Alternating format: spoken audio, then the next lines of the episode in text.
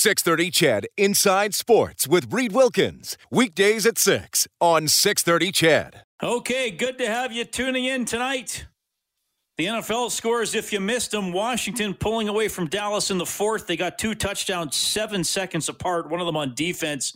So 41 16 for Washington. They're 4 and 7. My goodness, they're first in their division. Houston beating Detroit 41 25. Both those teams are now 4 and 7. Good to have Singor Mobley on the show. Vic, thanks for texting in your feedback on that interview. 780 496 0063 is the number to call and text. Do not try to text if you have a rotary phone. The Big L, who is one of the most uh, amusing texters that we have to Inside Sports, often makes me laugh with stuff. He's on fire tonight. It's a series of texts, too many really to read on air. So I, I wrote Big L a message. I said, "Man, you are chatty tonight." And the Big L has replied by saying that his wife let him have a second light beer. The Big L is out of control. Two light beers in one evening on a Thursday. And keep it on Inside Sports, though. Don't don't go out. Keep it on Inside Sports. That's a that's a safe spot for you after you've pounded, well, probably sipped two light beers. Before we bring on my good friend Bob Stauffer, who hosts the excellent program Oilers Now from noon to 2 every day on 630 CHED, I just quickly want to flash back to last night on Inside Sports. Peter Dyakowski was on the show, 11 years in the Canadian Football League. He appeared on Jeopardy. He ran in the federal election in 2019. Very interesting individual. Played for Nick Saban at Louisiana State University about 16, 17 years ago he had this tale about uh, about Nick Saban, who was then the head coach of the Tigers. You know, while he was at LSU, he controlled every single variable. That was his philosophy.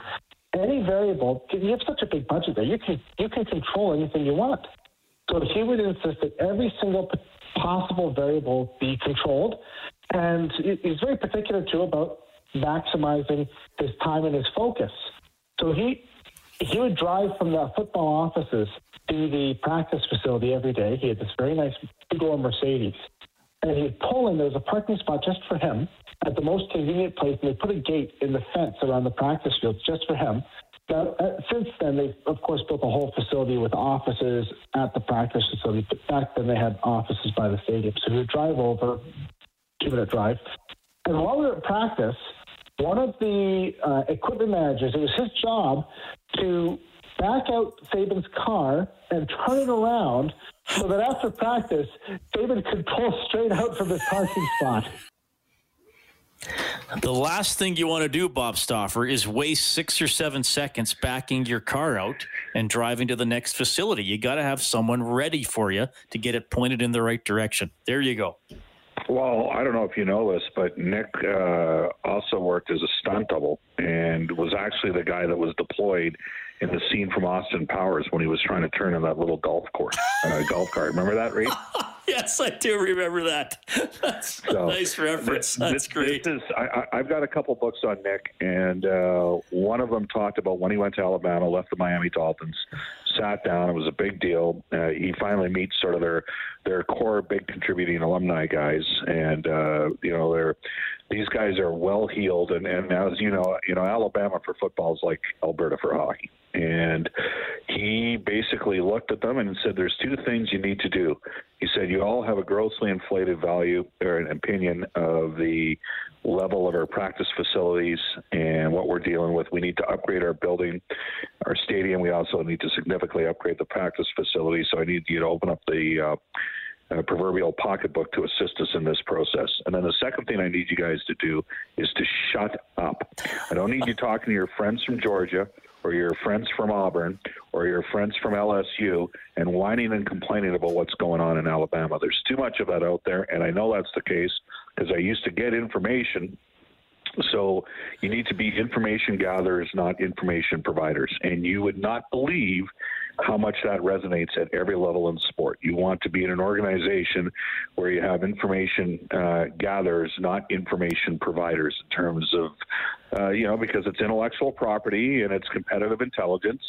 And, uh, you know, that's why some you know, like there's some NHL organizations it's almost impossible to get anything out of, and um, so that's it's a very good lesson. But Nick laid the law down for those. Uh, they're called boosters, those Alabama boosters, and they knew where the lay of the land was. And subsequent to that, he's won five national championships, and he's got a chance for six this year. Though he won't be on the. Uh, apparently, he's not coaching this weekend. He's got COVID, so they're playing the Iron Bowl on Saturday. It's a huge game, and because of the new regulations, Reid, uh, I had a, a, a small little gathering that was put together for four guys, and we're going to have to cancel it because we're not going to be able to go to the establishment we want to because it all kicks in tomorrow, as you know. Interesting comment, Bob, about sharing information and sharing wisdom. I'm currently reading a biography of Bill Parcells. It came out four or five years ago. It's it's pretty thick. I'm about 200 pages in. It's it's 500 pages. So just for context, they they the Giants just won their second Super Bowl. So we still got a lot of his coaching career to go through. But Parcells often would consult Al Davis about his experience as a coach, coaching in championship games. And for part of that tenure, Davis was still an active NH, uh, NFL coach, but Parcells would go to him, and Parcells was well respected enough that Davis would kind of give him advice behind the scenes. They obviously were in different conferences and didn't really have much of a rivalry at the time. I, I've also been struck from what I've read in that book. I mean, Belichick was there. Uh, Belichick, I believe, joined the Giants a couple of years before Parcells came on as a defensive assistant. And you and I often talk on and off air, Bob, about putting athletes in a position to succeed. What should a coach do for his players? Parcells very much wanted we get the biggest guys, we get the toughest guys, and we pound away and we do what we do best. And Belichick, especially on defense, more wanted to be like, hey, you know what? Sometimes I just want to put out a crazy formation just to confuse the other uh, defense. And, and Belichick and Parcells would often butt heads over that philosophy? Are we doing the same thing over and over again at the highest level possible, or are we throwing curveballs along the way? And I found that part of the book really interesting. Well, I'm sure they mentioned the importance of Lawrence Taylor too, because for yes. much of the 1980s, he was the most dynamic defensive. He was a freak, like you know, and that's just the reality of the situation. He could do stuff that nobody else could do. So he was a game changer as a player. Uh, it's funny you talk about sourcing other people. Uh, you had Eric Thurston on, you had Singor Mobley on in the first hour, and I'm thinking to myself, geez, that's like uh, total sports from about 2006. Because as you know, I used to have Singor in the studio once a week, but just I can tell you during the 2008 Stanley Cup playoffs, uh, Mike Babcock was reaching out somebody that you know and I know uh, in terms of getting them to evaluate certain aspects of the team's technical play after every game.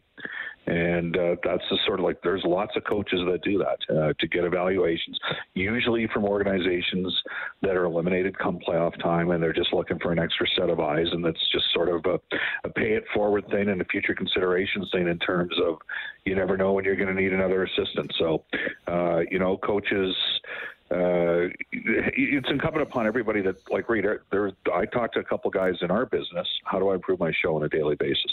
And, uh, you know, they might not necessarily all be with Corus, but the, the reality is that's the reality. If you want to get better, you're looking for best possible practices, and there's lots of different ways to get there on that note uh, as well, I know the Edmonton Oil Kings had a bit of a Zoom seminar last night with uh, with Ken Hitchcock, who's uh, staying involved, and uh, the Oil Kings are trying to keep busy as they get ready for hopefully a Western Hockey League season. I, I should put this.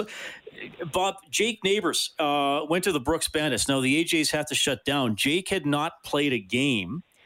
And what I have been told by a couple of sources is that if if Jake Neighbours were to play a game for Brooks, it could affect the eligibility for the NCAA of all the players he would play with or against because he signed his entry level contract, and therefore the NCAA would consider him a hmm. professional. So that's why he had not yet played a game for Brooks, even though. Wait, you're telling me something I did not know. I did not know that. I find the NCAA to be a super hip- hypocritical oh. organization. Oh. Like you can, as a coach, you can sit there and jump from pro. Now they've got a new thing for for college football that gets deployed a lot. It's called the portal. And so JT Daniels was a quarterback at USC. Uh, he got uh, injured, and a guy named Kedon Slovis took his job. And so JT Daniels ended up transferring and went to Georgia, and he doesn't have to sit out a year.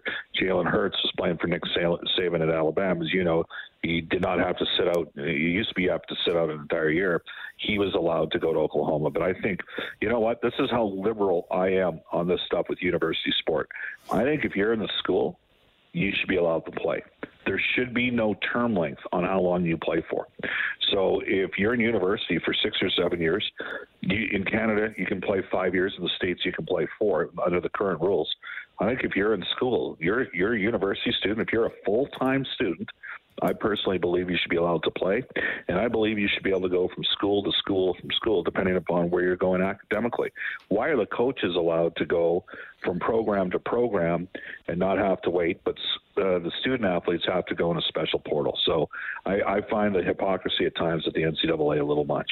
I agree with you on that. U Sports I believe because of, when I was still doing Pandas basketball play by play, which has been a little over a decade now, they had a player transfer from Manitoba. And she was getting her master's, and yeah. the, the master's program was not offered at Manitoba. So, therefore, she could play for the Pandas without sitting out a year. So, there are exceptions, but yes, generally, you got to sit out a year. Reid your old school listeners, you might even have a couple that played with the Bears back in the uh, late 60s, early 70s that used to happen all the time. And that's part of the reason why Alberta had a dominant program is they were a second degree granting program. So you had guys coming from Saskatchewan and coming from Manitoba that had already played. They might have played a couple of years of junior football and then uh, three years of at, at Manitoba or Saskatchewan, and then come and did done their graduate at the U of A, and that was a real advantage to the University of Alberta. Let's not forget, the University of Calgary was a feeder school to the U of A until it became a full-time university in 1964. And then just with junior football, they now have a, a caveat in place that doesn't allow the Saskatchewan Huskies to have 27 and 28 year old offensive linemen on the sidelines. The joke was when Western played Saskatchewan in the Churchill Bowl one year that the Western players were asking the Saskatchewan guys, those sandboxes that they got on the sidelines, is that for your kids? You know, because that's so old. A lot of the guys in the U of S, like the U of S, had a couple offensive linemen that were 26 or 27. You know what? To a lesser degree, we see that a bit with Brigham Young too. You know, because you have guys going on missions. Now, I think they've cut the length of missions from two years to 18 months, but sometimes you get you're still off of football for two years. So you end up getting guys 25, 26 playing against 20 and 21 year olds in NCAA college football. It's a big difference. Bob, I want to hit on one more thing before we get to the quiz for Stauffer, which I know is the, the highlight of your week. I, Brian Burke was on today. Uh, great guest that you have every Thursday. Uh, I'm going to run a couple clips that he he said about about the the schedule and the travel because that's a topic I, I really think the NHL needs to look at even beyond this year where they're going to have to tinker with some things.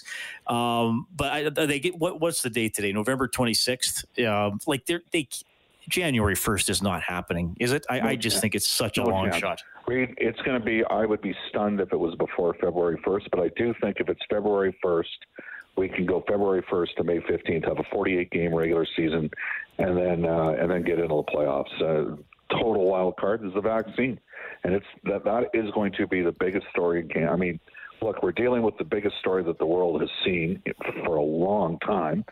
And the next biggest story is going to be uh, the vaccination process and how, you know, Trudeau coming out a couple days ago and basically saying we're a little bit farther down the queue.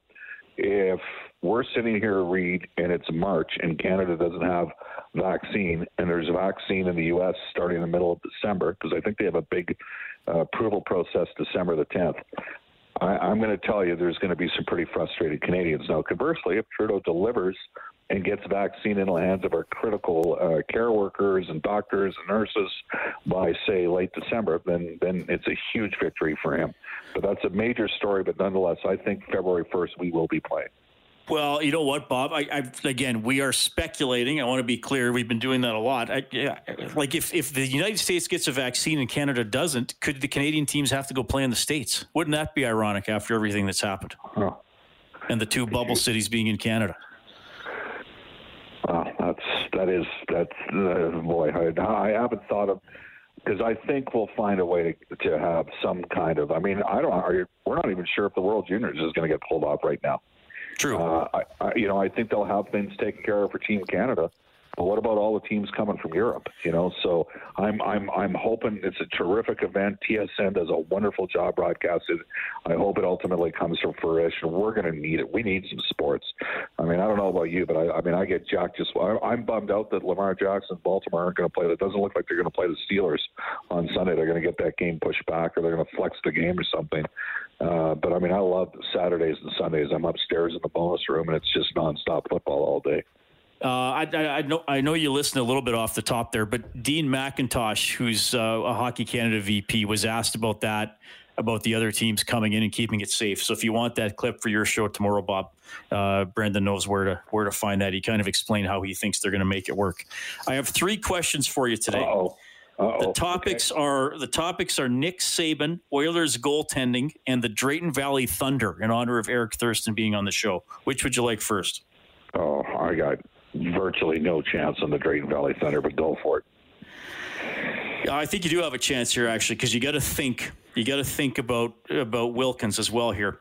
What Lloydminster native helped Drayton Valley win the AJHL title in 2002, then played 552 NHL games, and he stopped at Medicine Hat in between. So Drayton Valley in the AJ, Medicine Hat, then the NHL, and he's from Lloyd. From Lloyd, and he played for Medicine Hat in the WHL. He played three years for Medicine Hat. Yep. Okay. And one year, Drayton Valley Thunder, and they they won the title. The the Blazers, the Lloyd Blazers at the time, did not lock him up, which was considered a huge mistake. So a, a guy that's played five is he still in the league? No, he's he's uh, he's had to retire. He's because of re- concussions. Okay, so the answer is Derek Dorsett. The answer is Clarke MacArthur. Oh man, boo! Derek Dorsett. You know what? Derek Dorsett's from Kindersley, Saskatchewan. That's a bad. That's a bad miss by me. I, I, I thought you. I thought you were going to figure it out. That's okay. It was a bit of a he bit of a tough one. Joffrey, he played a bit with Joffrey Lupul with the Leafs. I cannot believe I missed Clarke MacArthur. See, if you Good told news. me that he went to, I actually got really upset. He hit uh, Liam Reddox once head first into the boards when he was in Buffalo and I just about lost it on the air. I'm like, you're Clarke MacArthur. You're hitting a guy like, and I thought Reddox broke his neck on the play.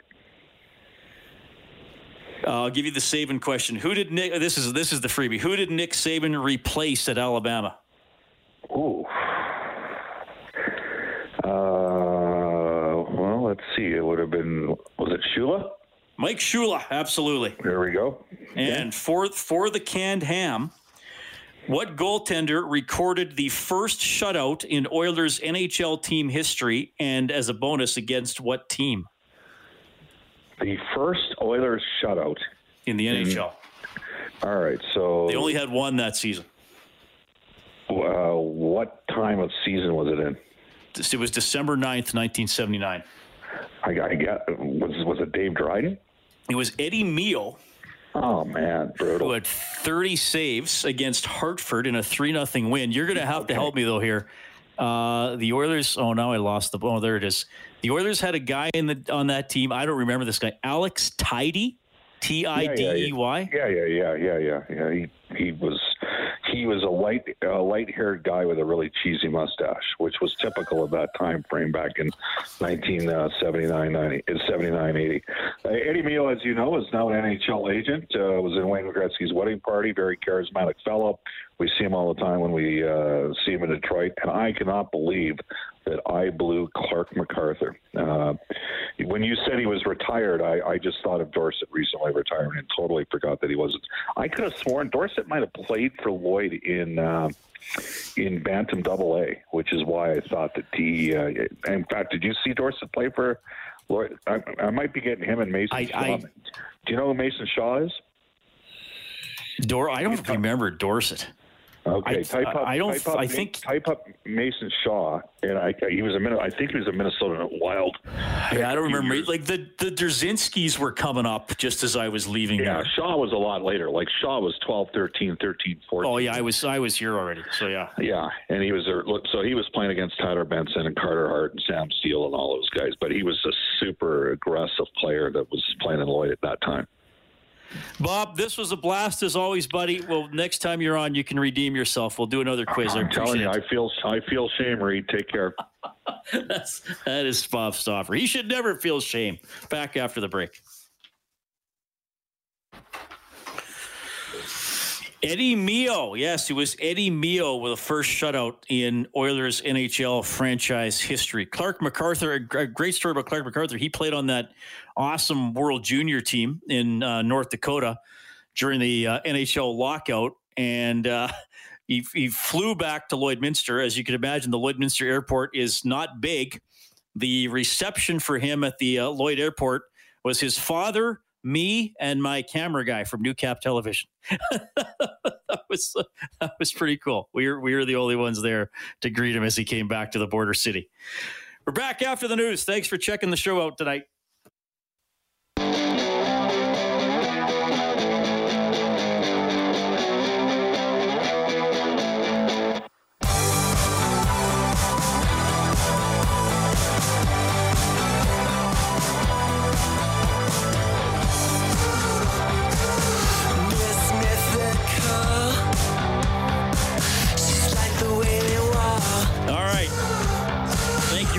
In tonight. You've heard from Eric Thurston, Bob Stauffer, Singor Mobley. It was awesome to catch up with him. His former team, the Dallas Cowboys, losing badly today, 41 16 to Washington. Houston beats Detroit 41 25.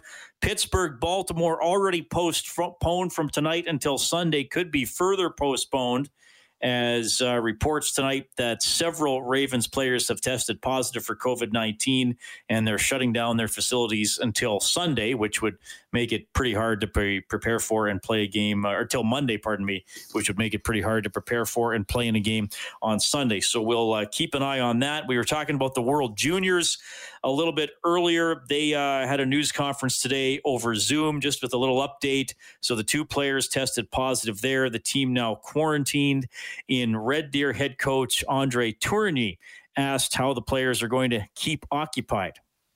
You know, we're, we're really impressed by the, the way the player can adapt. It's unbelievable. You put the problem, and you, if you have the right attitude, you find solution. And uh, yesterday we had that we broke that news to the player at 4 p.m. and right away after we start to form committees and with the staff and a lot of staff staff chip in and the number of solution and ideas we had from the player was overwhelming. At some point, I was uh, I was overwhelmed by the number of uh, creativity, the creativity of the player and the, the, the options. So we'll have workout every day. That will be one. Uh, we will have guest speaker uh, pretty much every day. We have as well a, a social committee who organize game, quiz, uh, poker tournament, and different stuff. Every day we have activity with the player, so we can. Uh, we, we can do stuff either online or on Zoom or different stuff. So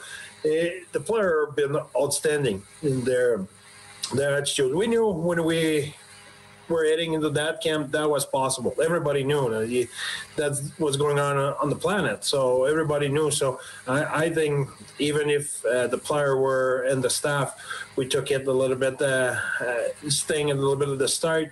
I think the way the player and the staff bounce back, it's really impressive so far. Andre Tourigny, the head coach of the Canadian World Junior team, talking about how his players are going to get through this period of quarantine. They are now three days into it, getting ready for the World Junior tournament. They're going to be bringing in teams obviously uh, internationally. We we had a uh, clip there earlier from Dean McIntosh, who is with uh, Hockey Canada as uh, a vice president of uh, of events and properties, and uh, he talked about how they're going to be bringing players in on flights and testing them and keeping the bubble secure here in Edmonton. They're using Sutton Place and the JW Bear Marriott just like they did for the Stanley Cup playoffs in August and September. But clearly, an ongoing situation things can change on the fly, but that's how they're going to try to deal with everything and get the tournament going on Christmas Day, running through January 5th. No fans, obviously, and then Edmonton and Red Deer get to host again next year, and hopefully that is a tournament played under circumstances that we're a little bit more used to. Happy to hear from you tonight, by the way. Of course, the number 780 496 0063 to call and text. You can also email inside sports at 630ched.com and you can follow me on Twitter at Reid Wilkins, R E I D W I L K I N S. So, um, Brian Burke was on Oilers Now with Bob Stauffer, always a great guest. He's uh, back on the show every Thursday. And we know that this is going to be a different NHL season to varying degrees in different categories. Bob and I were just discussing in the last half hour. I mean, I just I can't see that they do January first at this point. Bob was talking more about February first. I, I would think at this point probably January fifteenth is the earliest they could start the NHL season. If it's not until February first, that's a forty-eight game season. The one thing I feel most certain about, at least at this point, is that there would be a Canadian division so you wouldn't be moving teams back and forth across the border. So that means you're seeing Calgary a lot, and, then extra games. Uh, you know, you're you already see Calgary and Vancouver a fair bit, but you you'd get them even more, and you'd have more games against the Eastern Conference instead of Toronto just twice a year. Uh, I mean, you'd play them the what up to eight times a year under this format. So, well, I guess if they went with 48, yeah, they'd have to play them eight times a year. So what what does that mean for the schedule and, and for travel? Well, Brian Burke, of course, now a broadcaster, former NHL executive. Here's what he said to Bob about how the NHL schedule is probably going to look. Well, the Ottawa Senators aren't going to come all the way to Western Canada and play three games. They're going to play eight games. They're going to play Winnipeg on the way out twice. They're going to play Calgary and Edmonton twice. They're going to play Vancouver twice, then go back. Because the cost of travel is now a factor. It used to be when the buildings were full, money's rolling in. No owner ever said to me, Can we do anything about travel costs? We just took the league schedule and, and did it. And I remember my last year in Calgary, and I complained bitterly about this at the time. The league had us fly to Toronto on a Tuesday, play the Leafs on Wednesday night, fly to Montreal after the game, play Montreal Thursday night, and then fly all the way home. It cost us three hundred thousand dollars in airfare. And I called Steve Hatze-Petros, who works for the league, great guy, and I said, "Can't you get us Ottawa on that trip, or Buffalo on that trip, or Winnipeg or Minnesota on the way back? We don't want to go that all that way and spend three hundred grand to play four games." And he said, no. Well, guess what? Now they're going to look at that and say, we can't possibly drop 300 grand on two games. So the Vancouver Canucks will go play Ottawa twice, play Montreal twice, play Toronto twice, and come home, or catch Winnipeg or Calgary Edmonton on the way. But no one's going out and playing two game road trips anymore. That I can promise you. All right. So, and again, I think the NHL's preference is play the games in the home arenas so the teams would have to travel, but you're going for double headers or maybe even triple headers. To, to build off what Brian Burke said, it might not just be Ottawa goes to Vancouver for, for two games. They, they could go for three. I mean, if they play 48 games and there's seven teams in the Canadian division, that means you have six opponents. Uh, 48 divided by six, is that eight, Kellen? Yes. So you'd play everybody eight times. So do you go I guess you probably wouldn't go for a quadruple header. So maybe you would go to Vancouver twice for two games each if you're Ottawa or, or Edmonton or Calgary or whoever. So that's likely how the schedule is going to look. Personally, I hope the NHL keeps that in mind going forward. And, and I know Brian Burke has talked about it in the past on Bob's show that when he was the GM of Anaheim and they went on an Eastern road trip, they wanted to go for six games minimum. Brian said they rarely got their way, but if they were going to go to the to the northeastern states, then they want to play the three New York teams: Washington, Philly, Pittsburgh, or Boston, or whoever. They don't want to be going back and forth multiple times. I, I, I, I remember chatting with Ken Holland la, last fall. The Oilers had a, a bit of a, a golf event for the media, and Ken was was saying, you know, he doesn't like so the Oilers or any team, I mean, it happens to everybody. I, I think more so with the teams in the Central and the West, the, the Pacific divisions. So you go on a on a three game road trip. So say if you're the Oilers, you go to uh, St. Louis, Dallas, and Arizona. You come home and you play one home game, and uh, then you go play Buffalo, Pittsburgh, and Philadelphia. I mean, teams would just sooner stay on the road. I don't know if they're going to keep the double headers once we get back to 82 games, and maybe traveling's a little more convenient and, and a little safer. But I, I, I hope that because th- I think that's what GMs want. I mean, Brian Burke just said it on Bob's show. He's the, the manager of Calgary. They don't want to go out to the East and just play two games. Make it worth their while. So for this year coming up, shortened season, probably a lot of back to backs, probably against the same opponent. So if the Oilers have a homestand, it could be Calgary Monday, Tuesday. Wednesday, Thursday, no games. Uh, Montreal Friday, Saturday, and then maybe a couple days off, and then Ottawa comes in the, the, Tuesday, Wednesday, and then they go out on the road for a similar type schedule. But going forward, I hope the NHL considers that that if you're putting a team on the road, keep them on the road, and maybe you do play some doubleheaders along the way. Maybe when the Oilers go to California, it's LA, LA, San Jose, San Jose, Anaheim, Anaheim, six games in ten days, something like that. So just just thinking ahead here when the season does get going. Seven forty six. We'll take a quick timeout.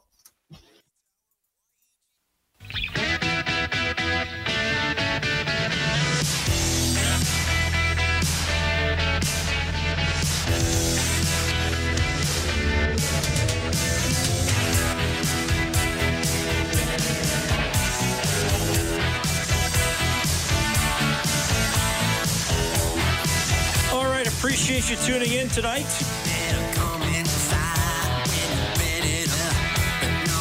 little leopard for you.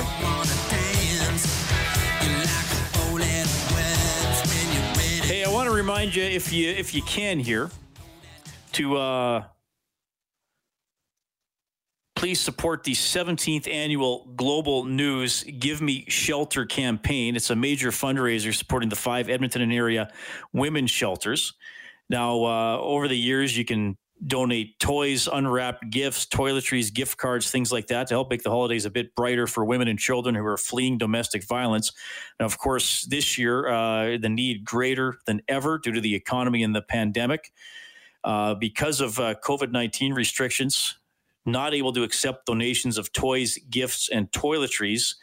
Um, but the campaign running until December 18th, encouraging you out there to donate gift cards and online cash donations. Globalnews.ca slash give me shelter. In years past, uh, I've gone and done a shift or two in front of the Global Television building as people can drive through and, and drop off whatever they're donating. Online this year, globalnews.ca slash give me shelter. If you're able to help out at all, at all, I know it's a tough time for, uh, for a lot of people, but if you are able to chip in with anything, uh, gift cards and online cash donations only this year for the 17th annual Global News Give Me Shelter campaign, globalnews.ca slash give me shelter. Thanking you in advance if you uh, are able to help out. We really do appreciate it.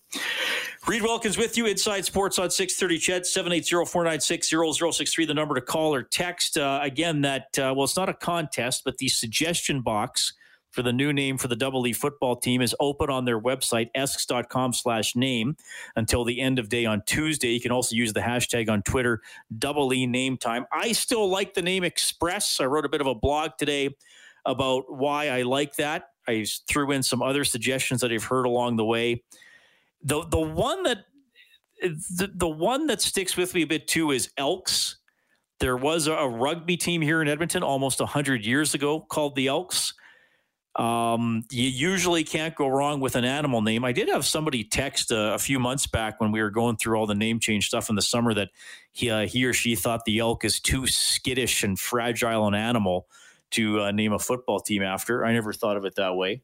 Um, I, I, think that that could allow for some interesting imagery. They're they're they're not changing the double E logo. They're not changing the green and gold colors, but I think what what I would like to see from the team is that they pick a name that you can use in an advertising campaign and you can have a variety of, of other images, whether you call, want to call them secondary images or secondary logos to, to help present the team.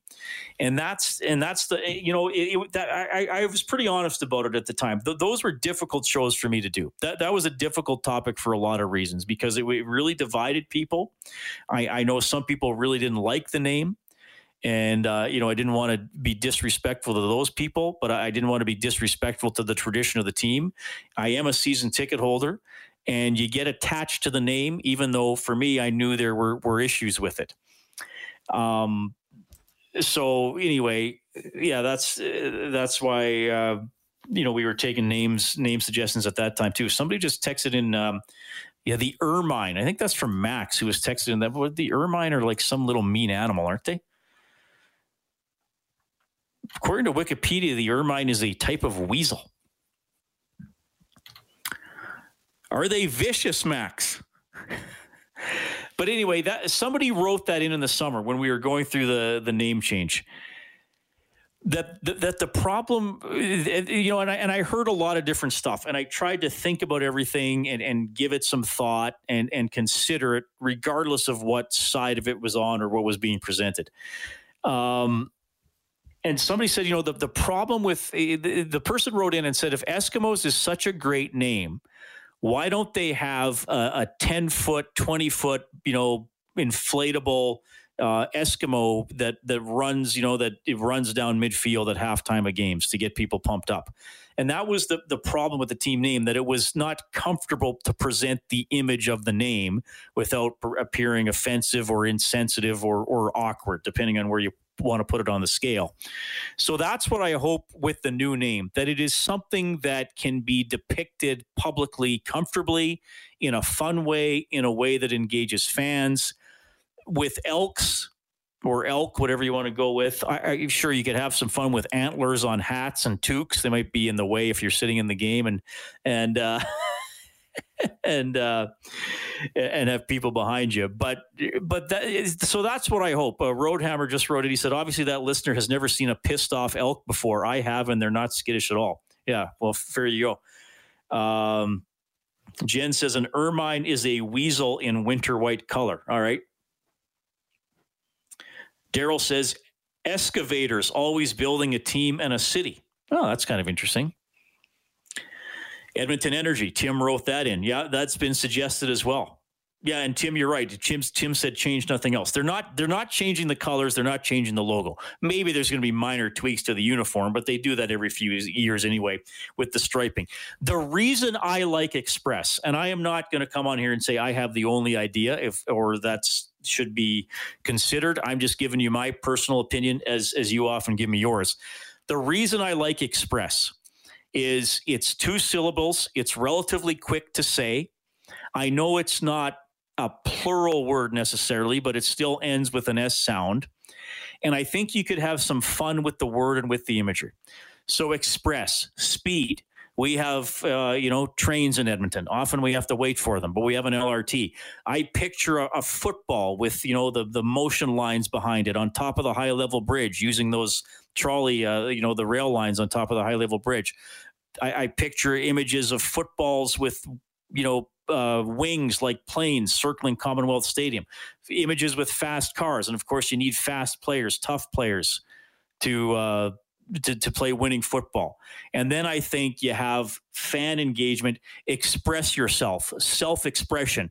You do something as a fan to define the image of the team, to define what it means to you, to decide what energy you're going to bring to the stadium. That's why Express works for me personally. But I think there are a lot of great suggestions out there. To the person who has texted multiple times tonight that Maradona has passed away, I appreciate the update. I did know that. We did discuss him on yesterday's show. All right. That was fun tonight. We will be back tomorrow at 6. Thanks to Dave Campbell. He's the producer of Inside Sports. Kellen Kennedy is your studio operator. You miss anything, look for the podcast for Inside Sports wherever you get your podcasts or go to the show page on 630ched.com. My name's Reid. Thanks for listening. 630 CHED Inside Sports with Reid Wilkins. Weekdays at 6 on 630 CHED.